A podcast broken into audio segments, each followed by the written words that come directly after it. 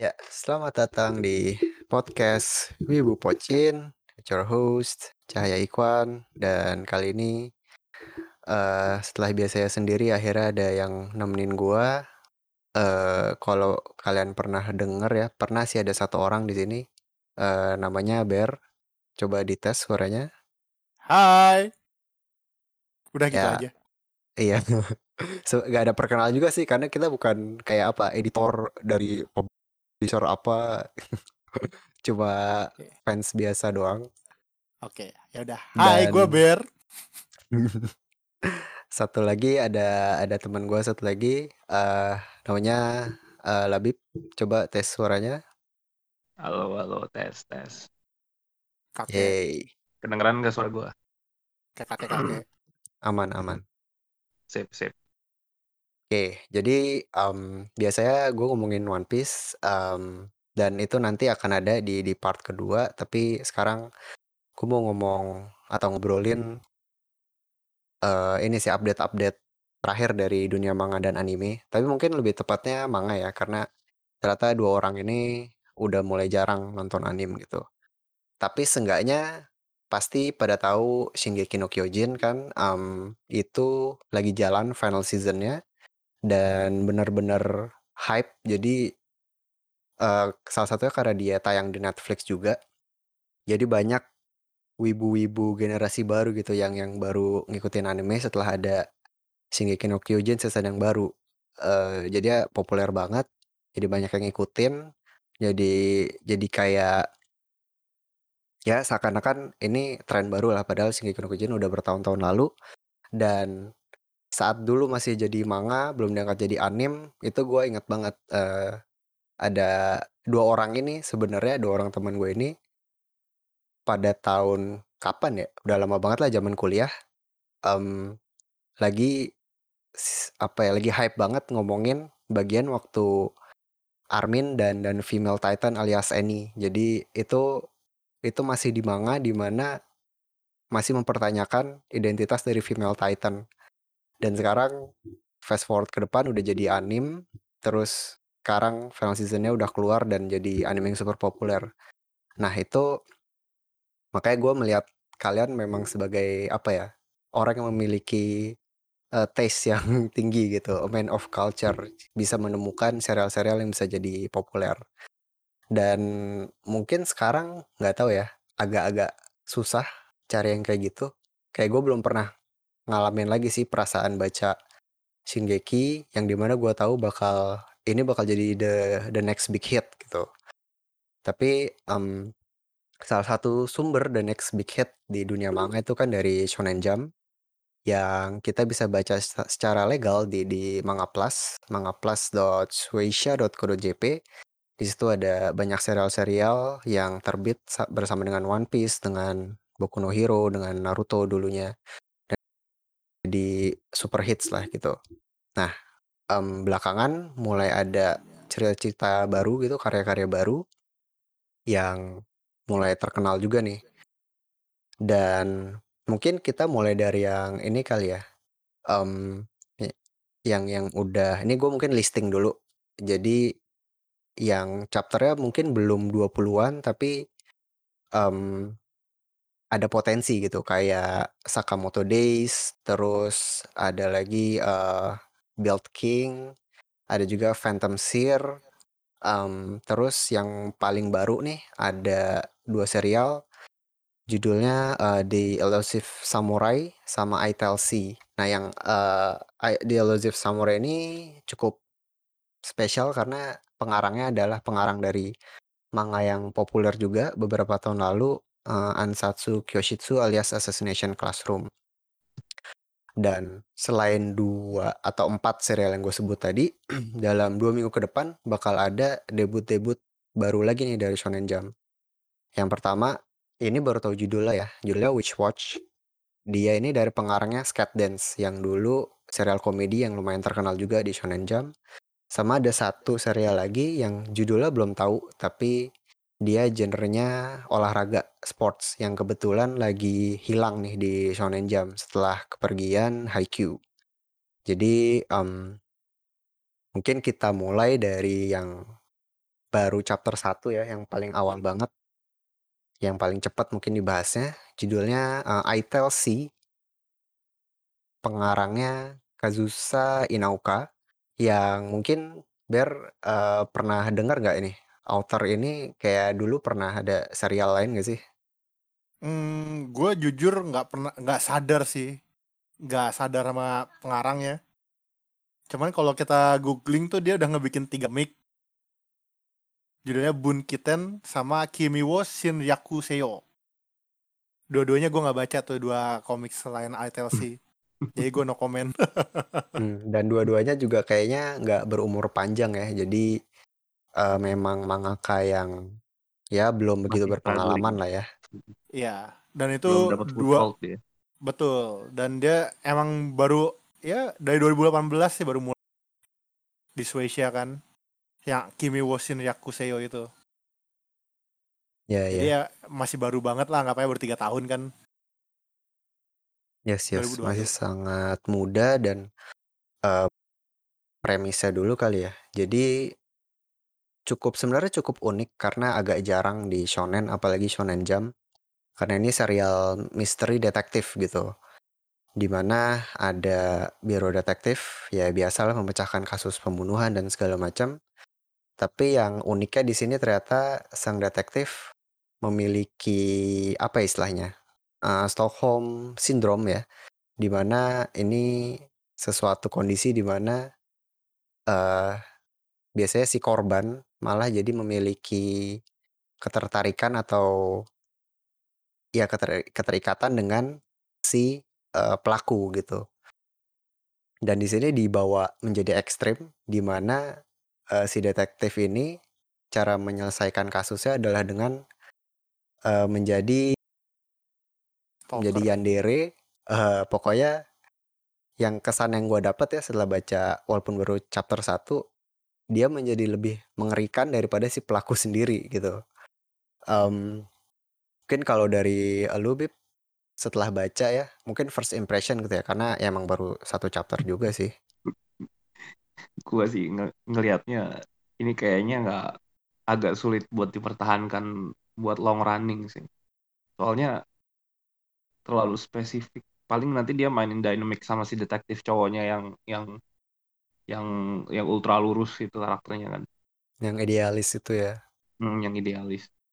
Jadi paling paling ntar di karakter developmentnya antara si ceweknya itu clashing idea sama si cowok ini. Gue lupa namanya siapa yang bersaudara itu kan. Ya Iya. paling dua ya, paling ya karena nih detektif manga ya tipikal case to case gitu pasti ceritanya kan. Jadi kalau dia mau bikin long running tuh bakal sulit soalnya dia bakal butuh plot yang gede dan engaging. Terus butuh terus butuh tetap bisa narik perhatian readernya. Di mana kalau lo milih genre detektifnya itu udah sulit. Apalagi nih mangakanya kan masih baru kan. Baru dua tahun ya. Baru mau tiga tahun. Jadi ada kemungkinan paling kalau ngeliat dari experience dia kayaknya nih bakal susah kalau mau dibikin long running. Dari ceritanya sih sebenarnya premisnya bagus. Premisnya belum pernah dibikin sama orang jadi dia bisa nggak terkekang sama trop-trop yang udah ada jadinya. Tapi Hmm. overall bagus sih. Not bad buat mangaka baru 2 tahun. Oh I see I see. Jadi ya iya sih secara premis secara genre juga eh, jarang-jarang kan unik Eh, Hmm. detektif misteri gitu apalagi di Shonen Jump. Terus eh, mu- ya bukan versi ya premis lebaynya di didorong di trade yandere-nya Eh, cuman ya itu tadi. Sebuah kesulitan buat bikin long running karena di mana-mana kita butuh goal yang jangka panjang, menengah, jangka pendek gitu dan Hmm. ini agak sulit gitu kan karena hampir semua serial dedek- detektif gitu sih kayak Hmm, mungkin kalau betul. salah satu cara bikin serial detektif bisa berjalan panjang ya selain karakter yang menarik lo mesti punya kasus pembunuhan yang banyak gak sih Iya, Harus bisa ada dia ini, ada goalnya yang yang yang big end goalnya gitu kayak Conan kan ada organisasi black organization-nya itu kan yang bikin dia selalu ada plot yang long running di belakangnya Hmm. bisa bisa side by side jadi yang kasus-kasus yang day to day sama yang yang plotnya black organization bisa dilanjutin paralel jadinya jadi piece by piece dia mainnya Iya, iya dan kita belum lihat itu ya. Tadi lu mau nambahin Hmm. apa, Bib? Eh, Bib Ber. Ya, seandainya nggak long running juga, ya bisa dilihat yang kayak Kindaichi juga kan itu putus-putus tuh. Kayak arc-nya potong-potong lah.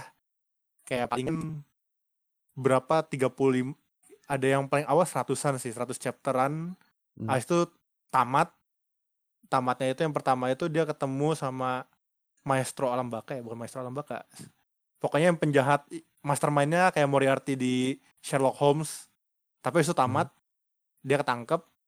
Habis itu ada seri setelah berapa lama baru muncul lagi di mana si penjahatnya itu ngatur dari penjara gitu. Intinya kayak ya putus-putus lah kalau mau seandainya cuman case by case kayak Kindaichi. Nggak bisa yang panjang terus jalan terus kayak Conan karena emang nggak ada tujuan akhirnya. Hmm, iya iya dan sebenarnya mungkin kalau ngelihat tren manga sekarang ya, di Hmm. mana kayak apa ya, Yakusoku Neverland sebenarnya nggak nyampe 300 chapter, eh, Chainsaw Man juga 100 chapter aja nggak nyampe. Terus apa lagi ya, Kimetsu no Yaiba juga 200-an. Maksudnya zaman sekarang ya susah lah kalau mau bikin kayak One Piece yang bisa sampai 1000 gitu. Hmm. Jadi mungkin style ini dalam ya tergant balik lagi sih dia bisa bikin 100 chapter buat serial detektif tetap panjang ya. Cuman kalau bisa sampai segitu mungkin bisa ke style yang kayak Bear tadi bilang. Tapi kalau dari chapter satu doang ya susah sih nilainya. Tapi kalau kalau gue sendiri ya eh, labib di mana kayak susah sih kalau mau agak bertahan lama gitu ya. Iya. Iya. Lagian Mesti- kalau yang apa style yang putus-putus gitu dan atau long running zaman sekarang tuh emang udah mulai dikurangin sih kayaknya. Soalnya kalau dipikir-pikir eh, mereka tuh mangaka zaman sekarang kayaknya nggak berani taking risk kebanyakan nih kalau dipikir-pikir. Kan pasti editornya ngasih mereka opsi buat ngelanjutin kan. Tapi kayaknya mereka banyak kan mereka main aman. Mumpung lagi populer justru ditamatin. Selalu kayak gitu. Ya bagus sih sebenarnya nggak jelek jadinya. Coba aja dilihat kapan terakhir kali kita punya mang- manga yang bener-bener tembus 500-an chapter. Hampir nggak ada yang sekarang. Paling Gak ada. yang mendekati sekarang ini nih Black Clover sama apa Boku no Hero. Boku no Hero, iya. Hmm. Dua itu kan tapi emang jelas apa pasarnya apa penggemar penggemarnya lumayan banyak kan dari anak zaman sekarang. Jadinya makanya kayak gitu. Kayaknya sih Iya, emang iya. editornya emang strateginya jamnya mulai agak berubah sih. Mangaka zaman dulu tuh bisa saya enaknya emang kalau dipikir-pikir. Lihat Iya. Jojo. Jojo Lihat Hok- gak habis habis sampai sekarang. Berset Ken. tamat-tamat. Hmm, Hokuto no Ken juga. Sensei juga terserah mereka dia mau bikin lagi kapan. Enak. Hokuto no Ken tuh beneran kayak di tengah-tengah ditambahin cerita gitu loh. Kayak Iya. dia udah nggak nyampur nggak nyampur sama backstory tapi tetap aja dimasukin gitu. Mm-mm. Terlalu Suka-suka terlalu- mereka gitu. Mm, terlalu suka-suka bener. Kayaknya sih emang Iya, iya. jamnya lagi ganti strategi dari yang dulu. Mereka mendingin banyak, mendingin sedikit apa pendek tapi kualitasnya bagus, tapi jadinya jumlahnya banyak jumlah manganya. Hmm, dan mungkin Makanya kan di- mereka ah Di tahun kemarin kan yang di Aks banyak kan. wah parah sih itu pembantaian. Mereka tuh ini jadi kalau udah menurun udah nggak usah dilanjutin, nggak usah. di- Jadi Hmm. bener-bener ngelihat dari pure bisnis bisnis value-nya doang gitu loh kayaknya. Sekarang. Dan sekarang emang yang pengarang udah banyak kali ya nggak sebanyak dulu gitu. Iya, eh dulu kan sedikit dulu maksudnya. Iya dulu kan kayak Hmm. marginalized gitu kan jadi mangaka tuh kayak lu kayak citizen kelas 2 lah tapi habis itu kayaknya kan sekarang udah mulai banyak orang cerita suksesnya jadinya ya nggak terlalu dibegitukan kayaknya Hmm, oke oke. Jadi memang ya ada trennya udah bergeser dan mungkin eh nggak tahu ya, mungkin apa namanya pihak editorial udah mempedulikan mental health dari para mangakanya mungkin. Bisa Iya. jadi Bisa jadi. Dan Tapi- kalau eh Tapi ya sama kayak Labib, gue nggak melihat ini bakal bertahan lama lah intinya. Dan melihat trennya juga Paling- seperti itu kan, ya. Ya, paling bentar lagi dapat ini nih, dapat aks. Ya, gue juga setuju sih. Cuman Jadi ya, seenggaknya buat sekarang verdictnya udah ya kita lihat ke depannya gimana. Cuman sekarang eh, no lah ya. ya emang masih rada niche sih buat Shonen Jump. Jadi ya mungkin bisa dibilang lagi coba-coba kali ya Shueisha ya buat ini masukin detektif ke Shonen Jump. Ya ya. Oh dipikir lagi apakah mungkin malah kita nih sebagai pembaca yang karena tidak terbiasa oleh serial ini yang tidak umum, jadi kita menolak ada resistance gitu. Ya bisa, Bisa jadi. jadi. Hmm, Apalagi kita kan udah bukan masuk target marketnya, target marketnya Shonen Jump. iya kita udah harusnya Young Jump ya. Iya, harusnya kita udah baca-baca seinen. Harusnya lu bac- sekarang kita baca ini koro-koro. Oh iya. Saatnya kita membaca Doraemon ya. Sekelas Doraemon. Oke. Sip, itu tadi baru satu ya, si si ITLC, em, itu baru chapter 1 dan yang kurang oke. Em, selanjutnya ada ini judulnya bentar, eh, di eh, Elusive Samurai dia baru dua chapter sih sama si ITLC.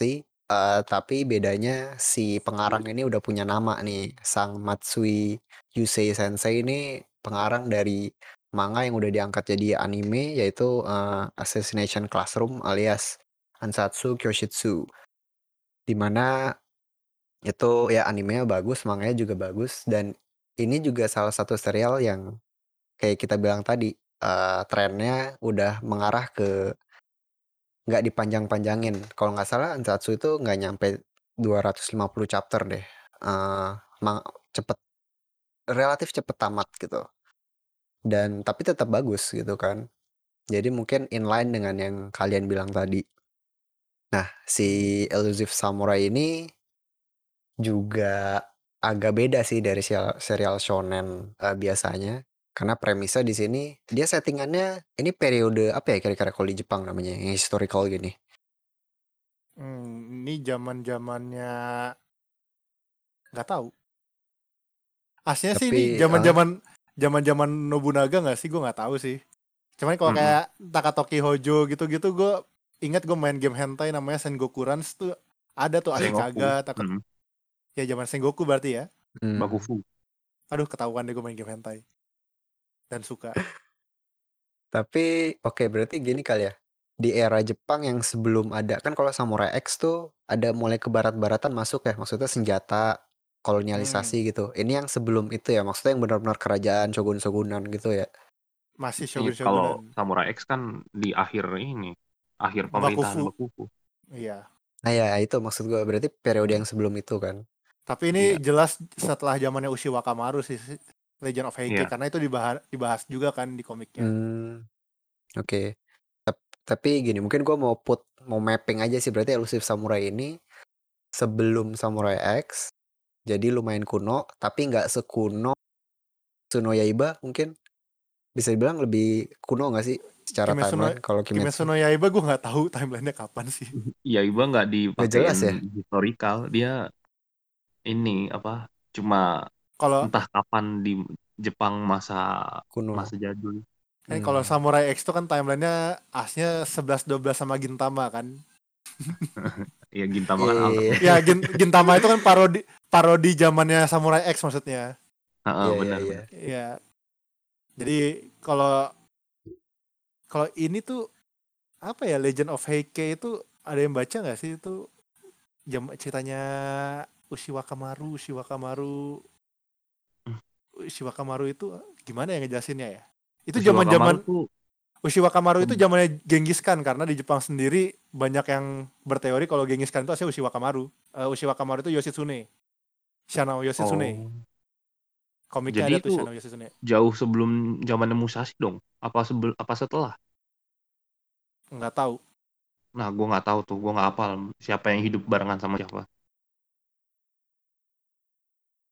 Tapi ya udahlah intinya ini mungkin saya bilang eh fiction historical historical fiction gitulah ya. Karena Iya intinya bener. dia settingannya di Jepang kuno gitu, di di masa masih ada kerajaan, samurai-samurai gitu. Iya. Mmm, Berasa-berasa dan kayak hmm? berasa-berasa kayak historical Korea gitu ya. Drama-drama oh, Korea. drakor-drakor. Iya, kan banyak kan tuh yang historical Joseon. historical. Ya Joseon Joseon Yoi, gitu. Iya, Ya kayak gitulah. Iya, iya, iya. Dan selain settingan yang eh ya bukan nggak unik sih, cuman yang pokoknya bukan settingan modern dan premisnya juga agak unik. Jadi ini tuh ada eh, penerus keluarga kerajaan gitu ya, penerus shogun, tapi dia anaknya males dan tapi ternyata dia punya bakat dalam menghindar gitu. Jadi disuruh belajar nggak mau kabur, disuruh apa ngumpet. Pokoknya eh he's so good at running away lah gitu. Dan Kak- kakinya cepet ya.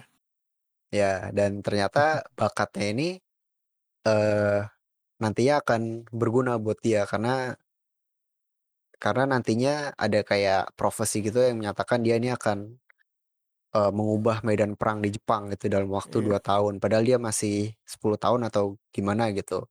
Jadi dengan settingan yang eh nggak ane nggak aneh-aneh maksudnya di zaman itu ya kalau lu punya kekuatan militer, punya kekuatan politik, ya lu bisa menguasai Jepang gitu. Tapi ternyata di sini si main karakter kekuatannya ternyata adalah untuk melarikan diri gitu. Mm-mm. Dan ini baru dua chapter sih. Cuman jadi sebenarnya kita belum tahu ya eh, gunaan dari kabur-kaburan nih apa aplikasinya tuh nyatanya apa gitu. Tapi Aslinya atau aslinya gimana? udah, aslinya udah sih, Cik. Di awal-awal tuh dijelasin kan, di awal-awal komik itu dijelasin kalau ya samurai ya terutama Jepang lah, nggak perlu samurai. Banyak orang Jepang itu kan kayak pride-nya tinggi kan. Pada saat kayak gagal bunuh diri gitu, seppuku atau bunuh diri kalau zaman sekarang yang gantung diri gitu-gitu. Di sini sementara di awal-awal tuh dijelasin kalau dia tuh kalau gagal ya udah kabur aja gitu, retreat gitu. As that ya nggak sih? Dia bisa kabur. Itu yang kayak ngebedain dia sama samurai-samurai zamannya kalau di openingnya sih gitu ya. Hmm, Mungkin skillnya lebih ke arah mindset dia kayaknya ya. Kalau dia bisa ya pride mungkin nggak selalu 100% penting mungkin mungkin karena emang belum dijelasin kan. hmm, see.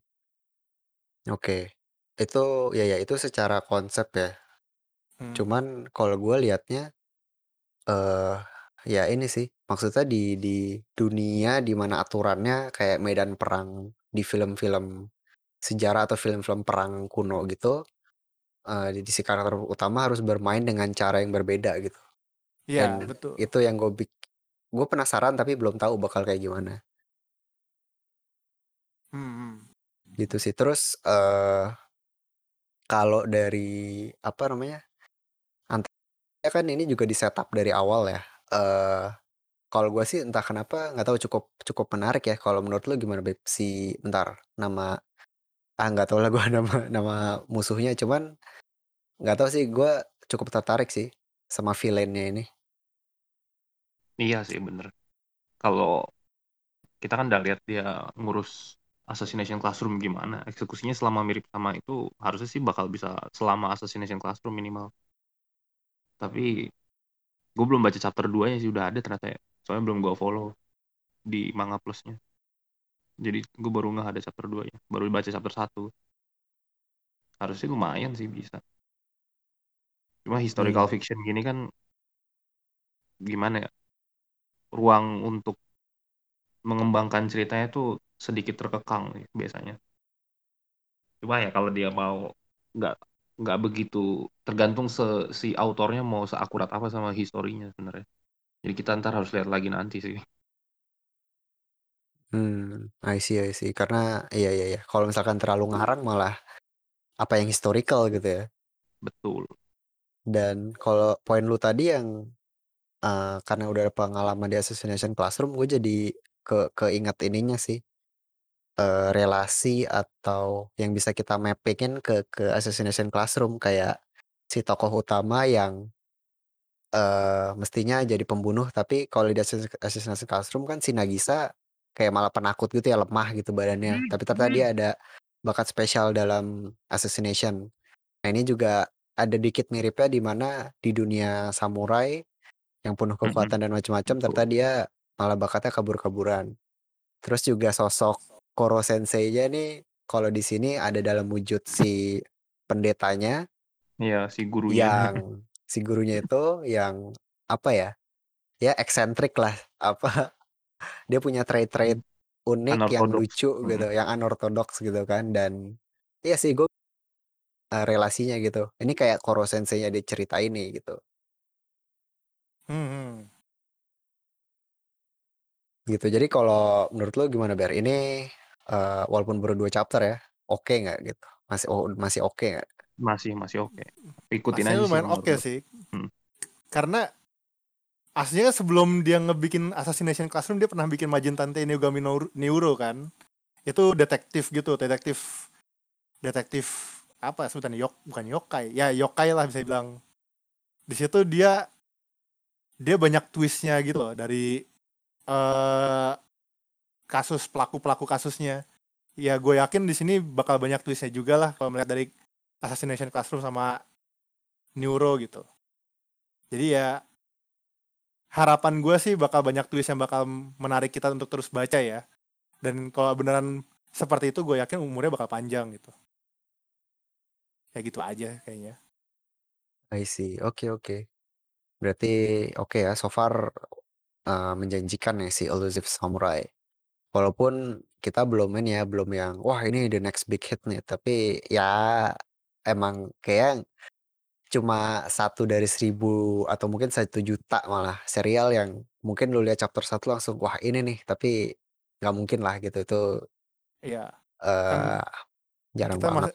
kita masih belum bisa tahu karena dua chapter ini juga masih background story karakternya kan kita cuma dikasih sneak peek yang dia bisa kabur di awal-awal doang paling awal banget kan jadi emang Hmm. kita sendiri belum tahu progres ceritanya bakal kayak gimana tapi dilihat dari pengalamannya aja lah cik intinya sih itu pengalaman pengarangnya Yes yes.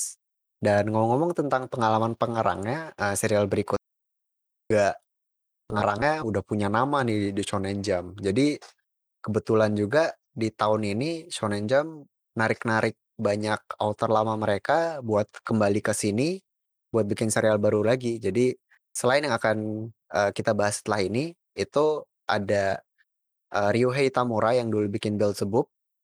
Sekarang dia ada manga judulnya Hard Boiled Cop and Dolphin. Itu udah hampir 30 chapter dan lumayan oke. Terus juga yang udah 30 chapter Ayakashi Triangel Kentaro Yabuki pengarangnya. eh ini pasti Ber tahu nih. Iyalah. dulu dia karya apa? Itu malah gue jadi Toraburu lupa.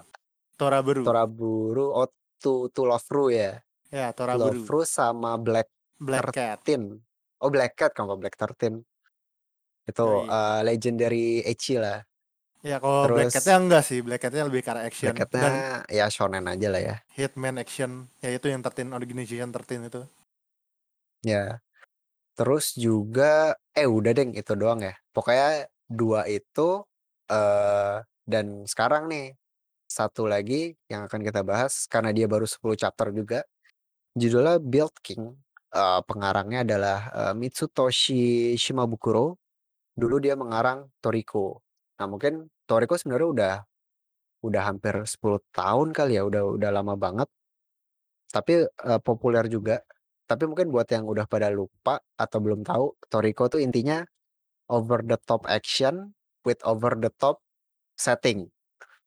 Di mana eh, orang-orang di dunia kuliner gitu ya, pencari bahan makanan dan para koki, itu bahan makanannya ternyata monster-monster dan pokoknya serba lebay gitulah. Jadi untuk lu cari bahan makanan lu harus bertarung sampai mati. Nah ini Build King menurut gue basically the same thing. Tapi kita mengganti makanan dengan nguli atau eh, bangunan. Jadi atau arsitektur lah gitu. Eh, apa ya? Eh enggak ada konstruksi bangunan lah. Jadi gimana bikin rumah, gimana bikin bangunan, tapi bangunan yang bisa apa ya? menahan gravitasi, ba- bangunan yang bisa eh, bertahan di magma, yang bisa dibangun di apa kedalaman lautan puluhan ribu meter. Pokoknya hal-hal lebay kayak gitulah.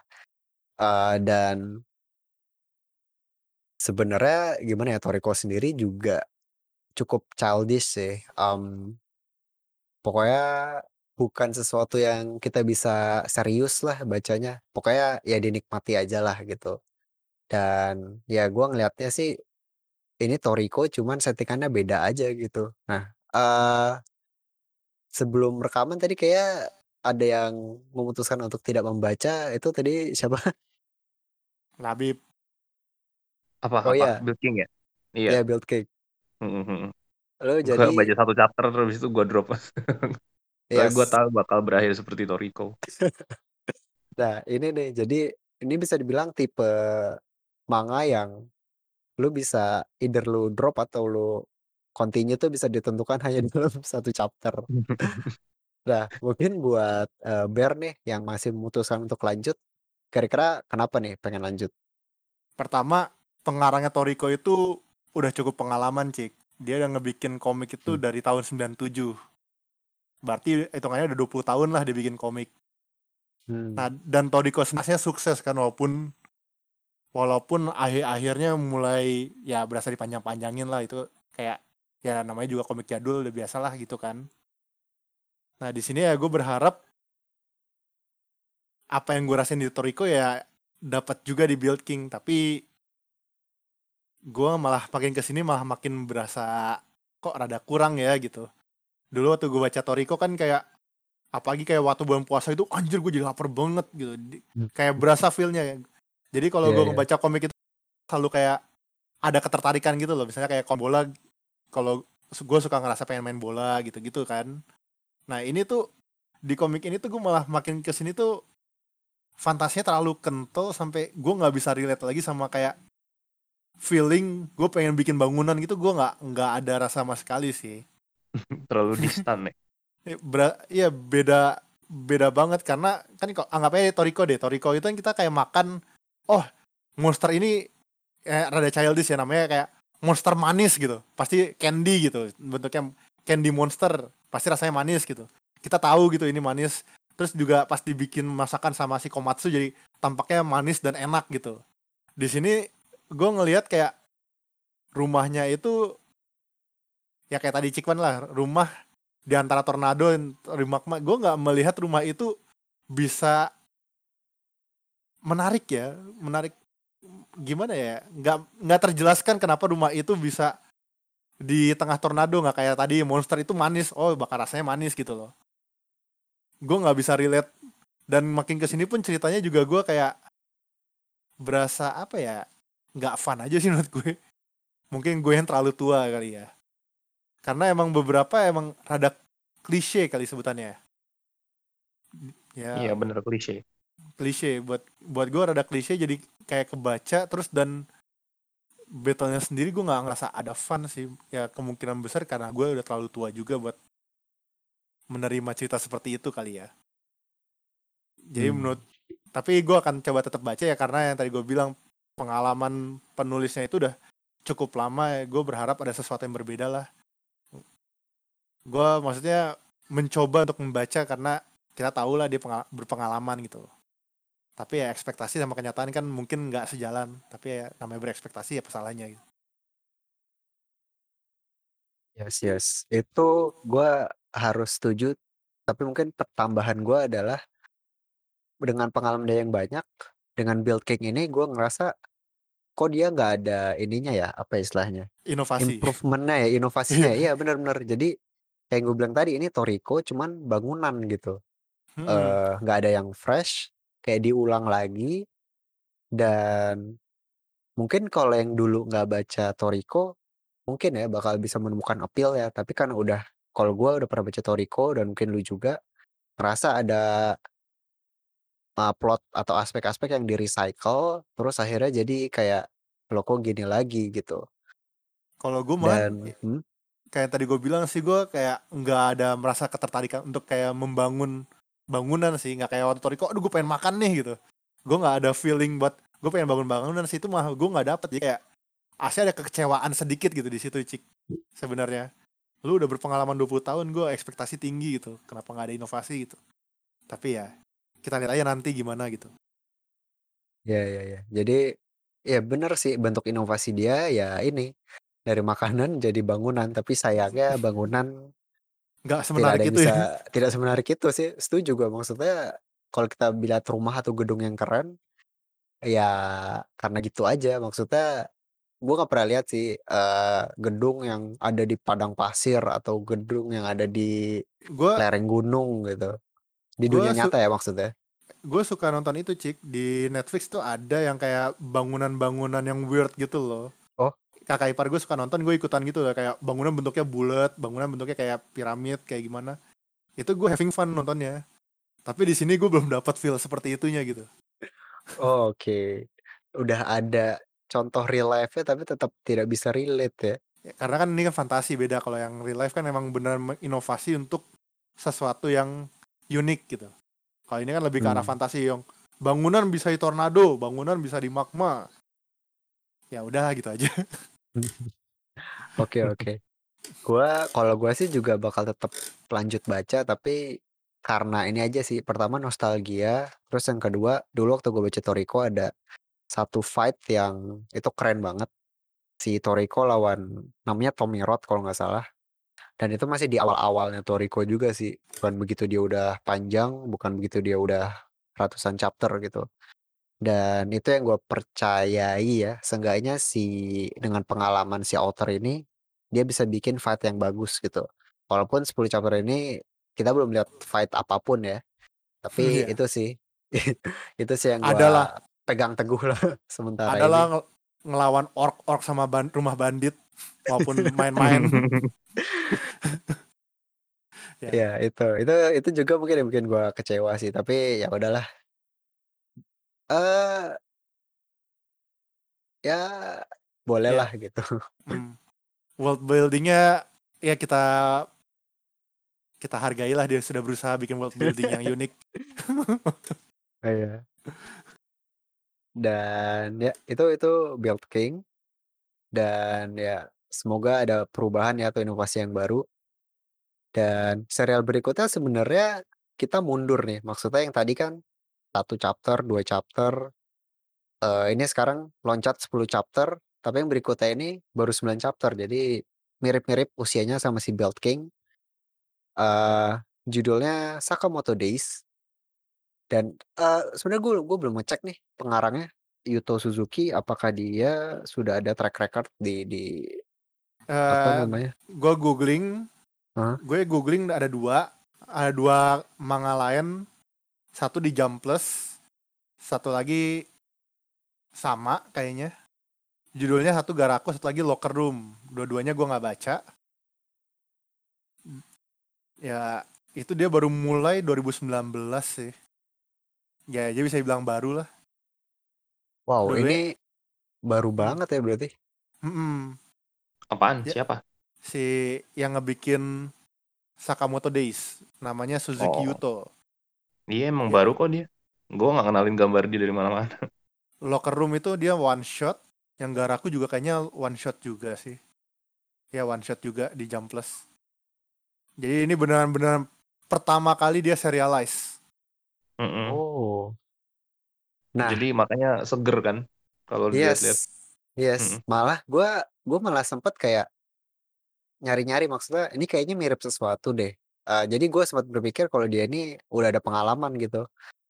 Dan dan melihat kualitasnya ya sejauh ini gue agak kaget tadi begitu barusan baca loh ternyata dia baru debut 2019 dan serialisasi yang serius baru ya ini Sakamoto Days. Jadi gue agak kaget sih karena eh kayaknya kita punya apa ya impresi yang positif nih sama serial ini yang sudah jalan 9 chapter.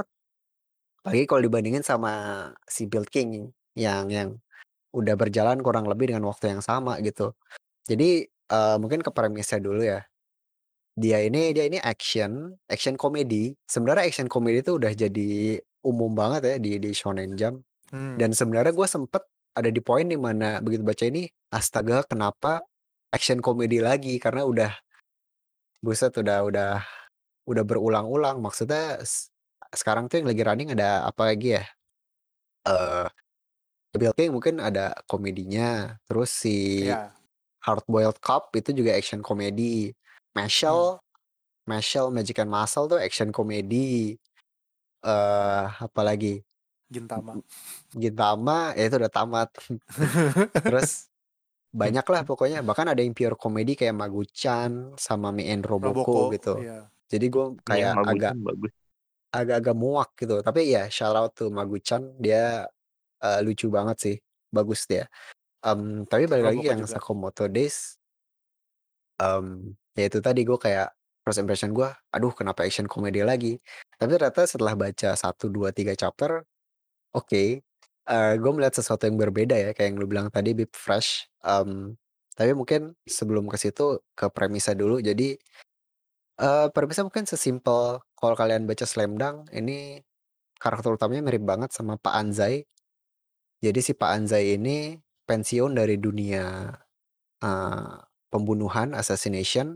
Terus sekarang Sakamoto. dia jadi dia jadi penjaga Indomaret gitu. Sesimpel itu premisnya. Jadi seorang pembunuh yang pensiun jadi penjaga minimarket, eh, tapi ternyata masa lalu itu masih menghantui dia. Dan ternyata hasilnya jadi sangat menarik gitu. Hmm. Eh, di mana komedinya dapet dan ternyata actionnya nggak main-main. Nah ini eh, mungkin salah satu dari yang menjadi aspek yang fresh ya. Atau eh, kalau menurut lo eh, gimana Bib? Eh, fresh nih karena apanya nih si Sakamoto Days? Dari art style-nya sih. Gua nggak nemu nggak nemu yang bener-bener plot mirip gitu sama sama s- cara dia storytelling sih sebenarnya mirip-mirip sama apa tuh namanya Beelzebub dulu. Ketemu musuh sedikit habis itu habis itu balik lagi berapa balik lagi ke slice of life sedikit. Berantemnya sedikit sama slice of life tapi ada tetap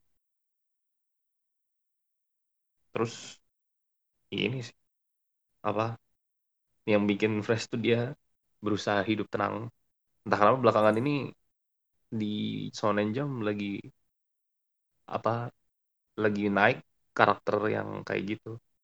Berusaha hidup tenang tidak mau tidak mau apa tidak mau keributan. Kayak yang di si Shadow Boy-nya Phantom Seer kan juga sama tuh kayak gitu. Dia cuma pengen jadi orang normal. Jadi makanya beda. Kan ini kan dia maunya pensiun cuma nggak mau nggak mau jangan diganggu hidupnya intinya bertolak belakang banget sama karakter-karakter Shonen Jump yang biasanya Hmm, iya juga ya. Itu poin yang bagus sih. Maksudnya di mana yang lain ingin mencapai titik yang lebih tinggi atau titik tertinggi gitu kan kayak Hokage atau Raja Bajak Laut. Hmm, Eh, ya gue iya. mau rebahan aja lah di rumah gitu ya. Mm-mm. Bener juga. dia mau hidup santai lagi naik ini karakter kayak gitu entah kenapa efek pandemi kali ya Bisa jadi. Tapi iya sih.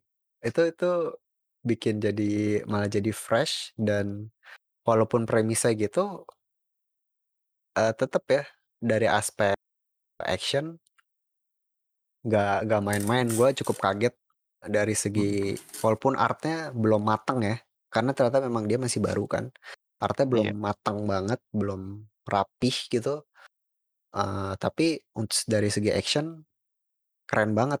Jadi koreografinya tuh kayak kita nonton film action aja kayak mungkin kayak nonton John Wick gitu. Vibe yang gue dapet kayak gitu sih. Jadi gimana eh serangan setiap serangan itu intentionnya untuk to kill gitu. Eh, Iya. bukan pukul-pukulan atau Hmm, jurus-jurusan. Dan dan nah mungkin Mm-mm. kalau dari ah, lu gimana Ber dari segi actionnya? ya sama yang sama kayak Labib bilang sih jadinya fresh. Karena beneran apa ya visual violence kali eh bukan violence doang sih sebutannya ya secara visual. Itu menurut gue rada jarang sih di Shonen Jump kecuali Chainsaw Man. Tapi ya itu sesuatu yang unik. Kan aslinya sebenarnya dia sendiri kan aslinya hidup tenang kan aslinya buat istrinya kan. Itu malahan Hmm. di situ tuh kayak dibikin kekangan dia nggak boleh ngebunuh sama istrinya. Di situ makanya masuk shonen jamnya di situ nggak sih gitu ya dia nggak boleh ngebunuh. Iya iya. Walaupun dari Oh, Hmm. walaupun dari openingnya sendiri kan dia kayak gue ingat banget di chapter 1 itu dia kayak langsung pengen ngebunuh orang gitu tapi dalam hatinya doang.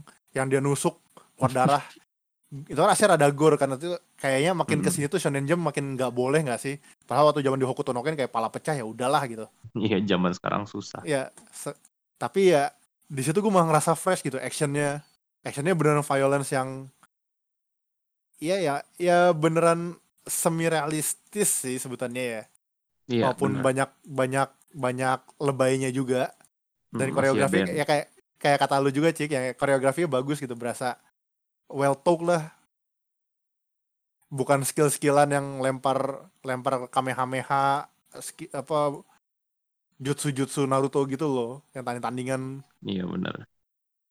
kitanya lebih Lagian- bisa relate juga jadinya Kalau koreografi berantemnya bagus gitu, ada kemungkinan mangakanya ada pengalaman Mm-mm. pengalaman koreografi atau punya dia praktisi bela diri juga. Kayak Full Metal Alchemist kan si mangakanya kan ini nih. Aikido Black Belt dan berapa gitu lupa. Ya pokoknya dia sabuk hitam Aikido tapi ya pantesan aja dia bisa berantem FMA bagus gitu gerakan-gerakannya.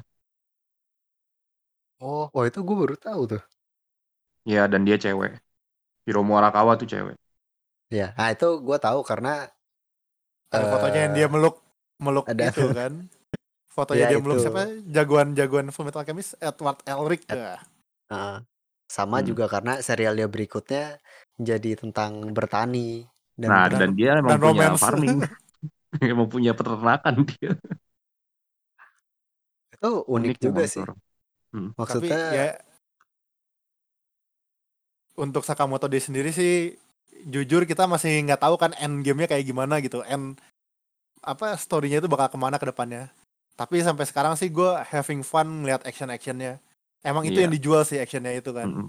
hmm, Dia light, Itu- nggak banyak yang dipikirin, beneran action. Action kan kayak gitu. Yang lu ini nikmatin beneran adegannya. ya jadi dia bacanya cepet bener gitu kayak emang banyak kan ngeliatin Iya, gerakan-gerakan gerak ini aslinya kasihan sama yang bikin sih autornya karena dia bakal gambar terus kan gambarnya Yoi. banyak itu capek Heeh, banget semoga pasti dia dikasih asisten banyak aja makanya. di sini gue sangat ya gue sangat ya gimana ya menghargai lah sama Shonen Jump bikin seri kayak gini. Ini salah satu yang gue suka karena dulu yang kayak gini tuh cuman komik-komik Korea sama Cina doang silat-silat jadul gitu loh. Kayak Mm-mm. makin ke sini tuh makin dikit gue nyarinya makin susah. Makin makin shonen lah sebutannya ya makin skill makin main skill gitu. Jarang ada yang koreografi yang ped- main pedang atau apa gitu kan. Sementara yang ini kan lebih susah. Yoi. Jadi ya oke lah. Gua gue suka gitu ya sama ini. Tinggal kita lihat aja gimana mangakanya bakal bawa ceritanya ke mana gitu. ya, Karena emang ya. kita kita nggak tahu kan beneran nih. Ya udah dia pengen hidup tenang aja gitu. Jadi sampai sampai kapan? Apakah sampai musuhnya habis gitu si organisasi yang ngejar mereka? Gue yakin enggak juga. Pasti ntar ada lagi ada lagi gitu. Kan Ya, ya. Tapi untuk eh mungkin kalau menjawab poin lo, sebenarnya Hmm. kalau gue lihat udah mulai ada puzzle-puzzle pieces yang ditanam sama author ya. Jadi mulai ada plot point yang kecil-kecil, kecil-kecil ditanam dan nanti bisa dibangun jadi plot yang lebih gede gitu. Eh jadi walaupun tadi kalian bilang komedinya fun dan actionnya ringan, tapi kalau diperhatiin detailnya itu sih kalau yang gue baca ya banyak poin-poin yang bisa di-expand nantinya. Jadi kayak misalkan si sidekicknya dia kan yang bisa baca pikiran tuh hmm, hmm. eh, tiba-tiba ada yang nanya gitu, eh ngomong-ngomong kenapa lu bisa baca pikiran ya? Karena eh, karakter lain tuh nggak ada yang punya supernatural power gitu. Terus tapi itu nggak terjawab dan itu bisa jadi plot point ke depannya. Terus kayak tiba-tiba mulai ada mulai banyak nama organisasi pembunuh mafia dan ternyata di yang chapter paling baru di reveal eh, si sidekick ini dan dulunya si Sakamoto tergabung di organisasi resmi assassination Jepang gitu. Betul. dan itu nanti Ada bisa di-expand license-nya lagi lagi. goblok banget. Ada license-nya kayak SIM gitu kan. Kayak SIM ya. bentuknya kayak SIM anjir. Kocak banget dan gitu kan. Jadi eh terus oh sama satu lagi si masa lalunya si Sakamoto ternyata kayaknya misterius nih karena tiba-tiba apakah lu mantan dari anggota ini gitu kan? Tentunya Sakamoto nggak jawab tapi itu bisa jadi poin yang bagus juga. Jadi sebenarnya dibanding serial-serial yang lain, well ini udah 9 chapter sih. Cuman dibanding yang lain world building-nya udah kelihatan sih. Jadi Hmm. um, poin-poin plus yang udah ada sebelumnya ini uh, ratingnya sangat tinggi sih kalau kalau di uh, buat gue ya. Jadi sangat oke dan sangat bisa jalan panjang. Betul. Selama pengarangnya nggak capek gambar. Yes. Dan mungkin mengenai capek gambar, um, ini nggak nggak berhubungan secara langsung sih, cuman uh, ada satu serial lagi yang dia sebenarnya nggak di Shonen Jump dan sebenarnya sih uh, ini populer juga ya karena uh, belakangan di di Manga Plus itu selain sekarang tuh udah ada bahasa uh, Inggris, Spanyol, sama Thailand. Kalau nggak salah tiga itu. Dan belum lama ini bahasa Indonesia udah ditambahin juga nih terjemahannya. Tapi hanya untuk beberapa serial yang kemungkinan ya yang yang paling populer gitu. Dan di, di listnya itu tentunya ada One Piece, ada Black Clover juga. Tapi buku no Hero enggak ya? Gue agak kaget sih. Uh, jadi One Piece, Black Clover, terus ada Spy X Family. Ini mungkin kapan-kapan kita bahas ya. Tapi ini juga bukan Shonen Jump. Uh, dan ini ya. bagus juga. Nah satu lagi nih Monster Number 8 yang Hmm. menurut gue bisa masuk shonen jump gitu karena ya dia simply shonen action tapi tentunya dengan poin plus yang tadi tuh ada di Sakamoto Days di mana berantemnya nggak pakai jurus-jurusan tapi secara karakter ringan juga gitu Eh kita bisa relate lah bahkan sebenarnya nggak ada sesuatu yang fresh sih kalau gue lihat di Monster 8 mungkin sesimpel shonen yang dieksekusi dengan bagus saja sih Eh but by the way dia udah 25 chapter dan so far receptionnya sangat-sangat bagus sih eh, para pembaca gitu. Nah eh, mungkin singkat aja ya kalau kalau dari lu Bib, lu lu baca nggak dan dan suka apa lu sama serial ini? Eh Apa? Yang Kaiju, mana? Kaiju. Kaiju number 8. Oh, Kaiju Number 8 gue baca dari chapter satunya dia sejak ada di Manga Plus. Sampai sekarang sih masih bagus. Dia bisa appeal ke ke orang-orang yang ada di age range Hmm. kita sih. Soalnya karakter utamanya kan orang yang mimpinya mimpinya udah gagal berkali-kali terus dia berusaha taking another shot buat mimpinya dia kan. Walaupun dia malah akhirnya jadi apa dapat musibah. Jadi, jadi kaiju. jadi malah jadi kaiju.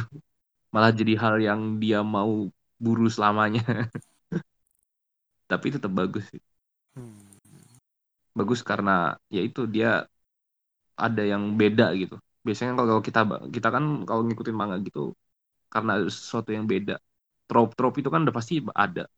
Nggak masalah lu lu make tropnya sebanyak apa pun yang udah ada karena emang ya nggak ada yang larang.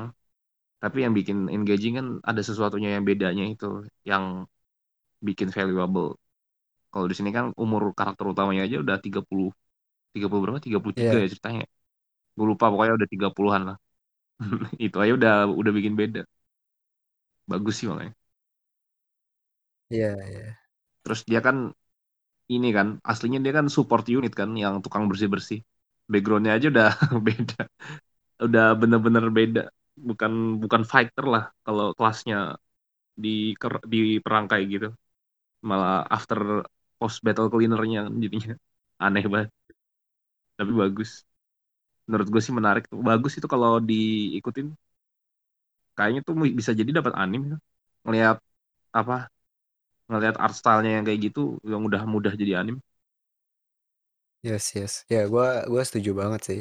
Oh, Dari art bagus, ceritanya gampang diikutin, eh, actionnya seru, dan itu tadi ya faktor pembedanya ternyata main karakternya bapak-bapak parubaya yang ya mestinya udah jadi set karakter aja lah, tapi ternyata dia mau coba sekali lagi dan ya akhirnya dia jadi pusat dari cerita ini gitu. Eh, dan Iya. iya sih, itu tuh jadi anim gue yakin banget dan eh highly recommended lah maksudnya mungkin kalau kalau kita rangkum gitu ya, dari semua serial tadi, ya gue bakal ambil 2 ya Kaiju Number 8 sama si Sakamoto Days tadi, kalau kalian mau cari serial baru yang bisa kalian enjoy dan kemungkinan besar akan jadi big hits gitu dalam beberapa Hmm. bulan atau tahun ke depan. Emang Gimana, actionnya bagus sih, Cik. Actionnya Hmm. bagus sih, Cik. Kayak itu dua ya actionnya oke lah. Itu emang tapi emang Shonen Jump tuh makin ke sini tuh actionnya makin oke sih menurut gue. Bisa dilihat kan dari Jujutsu Kaisen juga berantemnya juga oke gitu loh. Nggak terlalu skill-skill banget gitu. Actionnya kelihatan. Makanya ya gue makin seneng sih Shonen Jump makin ke sini. Makin apa ya? Makin bisa gue apa ya, ya sebutannya gue having fun lah ya gitu. Dan emang karena transisinya cepet, emang beberapa manga yang menurut gue nggak terlalu nggak terlalu signifikan emang cepat hilang juga jadi dan ada manga bagus jadi ya makin banyak juga gitu ya yang di Shonen Jump-nya juga. Jadi ya oke lah, makin banyak bacaan juga, makin win-win lah buat kita. Emang kadang-kadang sedih sih ada manga yang tamat cepet. Tapi kalau emang ada yang gantiin lebih bagus ya why not? Iya iya iya. Itu iya iya itu setuju sih. eh ya juga ya, karena kayaknya anak-anak zaman sekarang nggak nggak bisa tahan lama gitu ya, harus ada sesuatu yang baru mulu. Harus cepet Hmm. harus cepet. Jadi mungkin itu juga banyak serial yang udah nggak bisa bertahan lama. Tapi itu bukan salah mereka juga gitu memang. Ya mungkin emang trennya udah berubah gitu. Karena perkembangan zaman lah Hmm. beda. Yes yes dan mungkin ke depannya ya itulah yang akan kita lihat di di serial manga beberapa tahun ke depan. Jadi eh, mungkin One Piece bisa tenang gitu ya, kemungkinan besar nggak ada yang akan bisa memecahkan rekornya. eh bahkan nggak tahu 100 Mm-mm. depan 100 tahun lagi mungkin nggak bakal Iya. ada sih yang kayak One Piece lagi. Makanya tuh si Paradox Ghostwriter kena karma nggak masukin One Piece di masa depan langsung di kan. Aduh. Anjir gue bakal iya, lupa nah itu komik itu. kayak tadi gue mau bilang kayak eh, apa jokes lu bagus tapi nggak ada yang bisa relate gitu. Saking suramnya manga itu. Tapi mungkin kawan-kawan kita bisa kita bisa kayak cari apa ya serial-serial yang terlalu cepat ditamatkan gitu ya. Yang orang-orang nggak tahu gitu. Walaupun nggak ada gunanya maksudnya setelah lu tahu lu pengen baca baru lima menit udah tamat. Tapi Ya. ya Kita bisa Gitu. melihat wasted potensial aja sih Cik dari yang manga-manga di hmm, axe. Tapi ya udah. dan dan seenggaknya lu bisa ini ya bangga kalau dia bikin manga baru lagi terus tiba-tiba jadi super populer jadi kayak oh gue tahu nih gue ngikutin dari dulu Betul. karena Jadi ini expert whips. jadi, jadi ini indie whips yo Yoi. Indie yo Whips anjir. belum ada tuh indie whips Hmm, iya, gua kan masih self proclaim expert whips ya.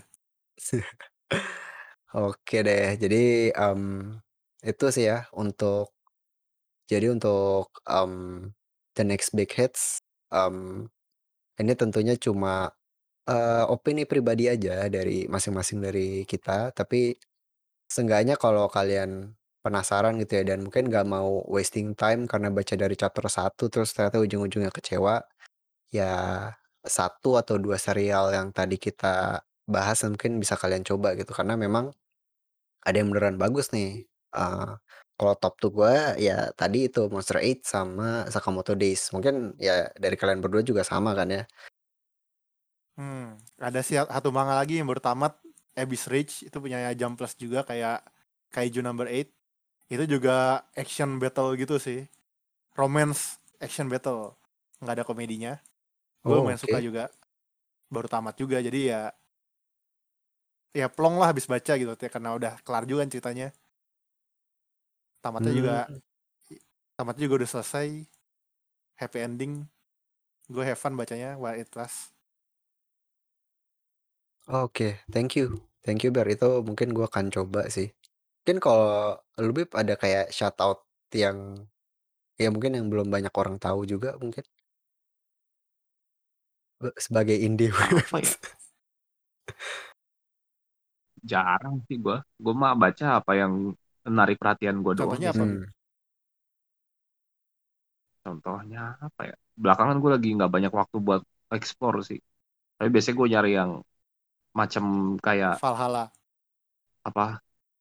Enggak, enggak, enggak. Apa namanya itu? Gue lupa. Yang kayak Boys Abyss biasanya. Yang depressing. Yang nyari yang gue cari-cari. Hmm.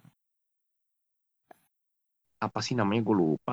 Yang terkenal tuh kayak gue nggak nggak gue nggak gue udah agak lupa namanya tapi pokoknya itu yang oh Good Night Puni Puni oh Yasumi Puni Puni yang kayak gitu-gitu biasanya gue cari Hmm. biasanya bagus ceritanya Oh Iya, ya Sumi itu- Pun Pun sama sama Puni Puni sama ya? Oh ya Sumi Pun Pun sama Siapa? ya Sumi Puni Puni sama nggak beda? iya Good Night Puni Puni Oh. itu itu apa translate Inggris I see. oh Yasumi Pun Pun Hmm. Oke. Wah, itu itu itu hitungannya udah klasik sih. Eh ya ya tapi itu emang bagus. Tadi kayak gue expect-nya mungkin yang ya belum lama lu baca gitu, tapi mungkin kebetulan sama aja kali ya sama yang gua atau Bear Bear udah mention tadi. Iya, belakangan gue lagi lagi susah nyari waktu buat nyari uang manga yang niche kayak Kayak- gitu. Tapi kan pun pun udah nggak niche. Dulu zaman waktu dia baru keluar, niche itu gambarnya kan jelek. Apaan sih ini? Begini ceritanya suram lagi. Hmm. Terus ternyata waktu diikutin bagus. Oke. I see, I see. Oke, jadi em, Akhirnya kira-kira apa? Labib juga bener sih emang makin ke sini tuh Hah? banyak kan manga itu manga non manga plus ya. Maksudnya manga-manga yang lagi terkenal tuh ya isekai isekai atau fantasi fantasi gitu loh. Dan lama-lama kita kayak bosen gitu karena emang ceritanya gitu-gitu aja gitu. Emang bener kita nyari manga itu udah mulai susah makin ke sini. Hmm. Iya sih, dan mungkin nanti ya kita bisa bahas lebih lanjut tentang isekai itu karena eh, tadi di luar rekaman ada beberapa hal yang menarik, eh hal yang tidak umum lah yang mungkin kalian belum pernah dengar sebelumnya. Tapi itu bisa jadi bahasan di lain waktu. Kalau eh, mungkin gue sendiri di luar yang udah dibahas tadi gue mau kasih shout out shout out ke em, ini kali ya. Eh bentar apa nih judulnya? Gue jadi lupa lagi. Tortur Tortur apa sih judulnya? Sebentar. Torture Torture Princess. Princess, yes. oh It's time iya for Torture Princess karena fun ya itu sangat fun, sangat ringan. Eh ya nggak ada nggak ada seru-serunya sih maksudnya. Ini cute lu baca, lu baca terus lu, lu merasa bahagia terus ya udah selesai gitu. Seperti terapi, seperti lu mandi atau sauna gitu. Healing, Healing, healing, healing. anime, healing manga yang menurut gua sekarang jadi tren juga ya tren dalam artian eh di saat lu ada yang dulu zamannya bikin yang keren-kerenan terus eh, ada yang menyimpang menjadi yang edgy yang depressing terus ternyata sekarang yang wholesome yang healing itu jadi ngetren juga gitu. Jadi ada spektrumnya makin lebar. Dan eh, ini salah satunya di mana tiap kalian baca tuh eh, bahagia aja gitu eh apa namanya setelah baca dan mungkin salah satu contohnya kalau di Shonen Jump itu sih Maguchan Wah iya Maguchan. Itu enak banget bacanya. Mana sekarang petnya nambah lagi dia itu kayak nanti kayak Digimon deh tiap anak punya satu monster Tiap anak punya satu goblok emang. Tapi tetap Naputaku yang the best. Dia satu-satunya yang punya pekerjaan, yang lain Eh, nggak yang punya. lain yang lainnya beban. Kayaknya beneran jadi binatang peliharaan. Uneras jadi ini kan fake god disembah, Malah jadi manajer dia. Disembah terus dia jadi dia disembah dikasih duit mulu jadi nit. ya, itu, Jadi mana? itu random banget anjir. Dia bisa minta apa pun Bagus, oh gue minta internet aja komputer sama internet nah itu mungkin eh, perspektif gue sih jadi eh, tadi mungkin setelah yang normal-normal terus kayak tadi lebih coba yang lebih bukan edgy sih ya apa namanya yang tidak bahagia-bahagia go- doang gitu terus gue malah bawa ke yang bahagia-bahagia doang gitu dan itu kemungkinan akan Hmm. jadi salah satu tren manga juga sih ke depannya di luar ya shonen action-action pada umumnya. Jadi eh kira-kira ya gitu sih di di di tahun 2021 ini eh serial yang bisa direkomendasikan sampai sekarang ya, yang tadi udah kita bahas dan juga mungkin tren ke depannya di mana chapter eh, durasinya nggak panjang-panjang banget, terus banyak yang lebih depressing tapi di lain sisi juga ada yang lebih happy, lebih wholesome gitu.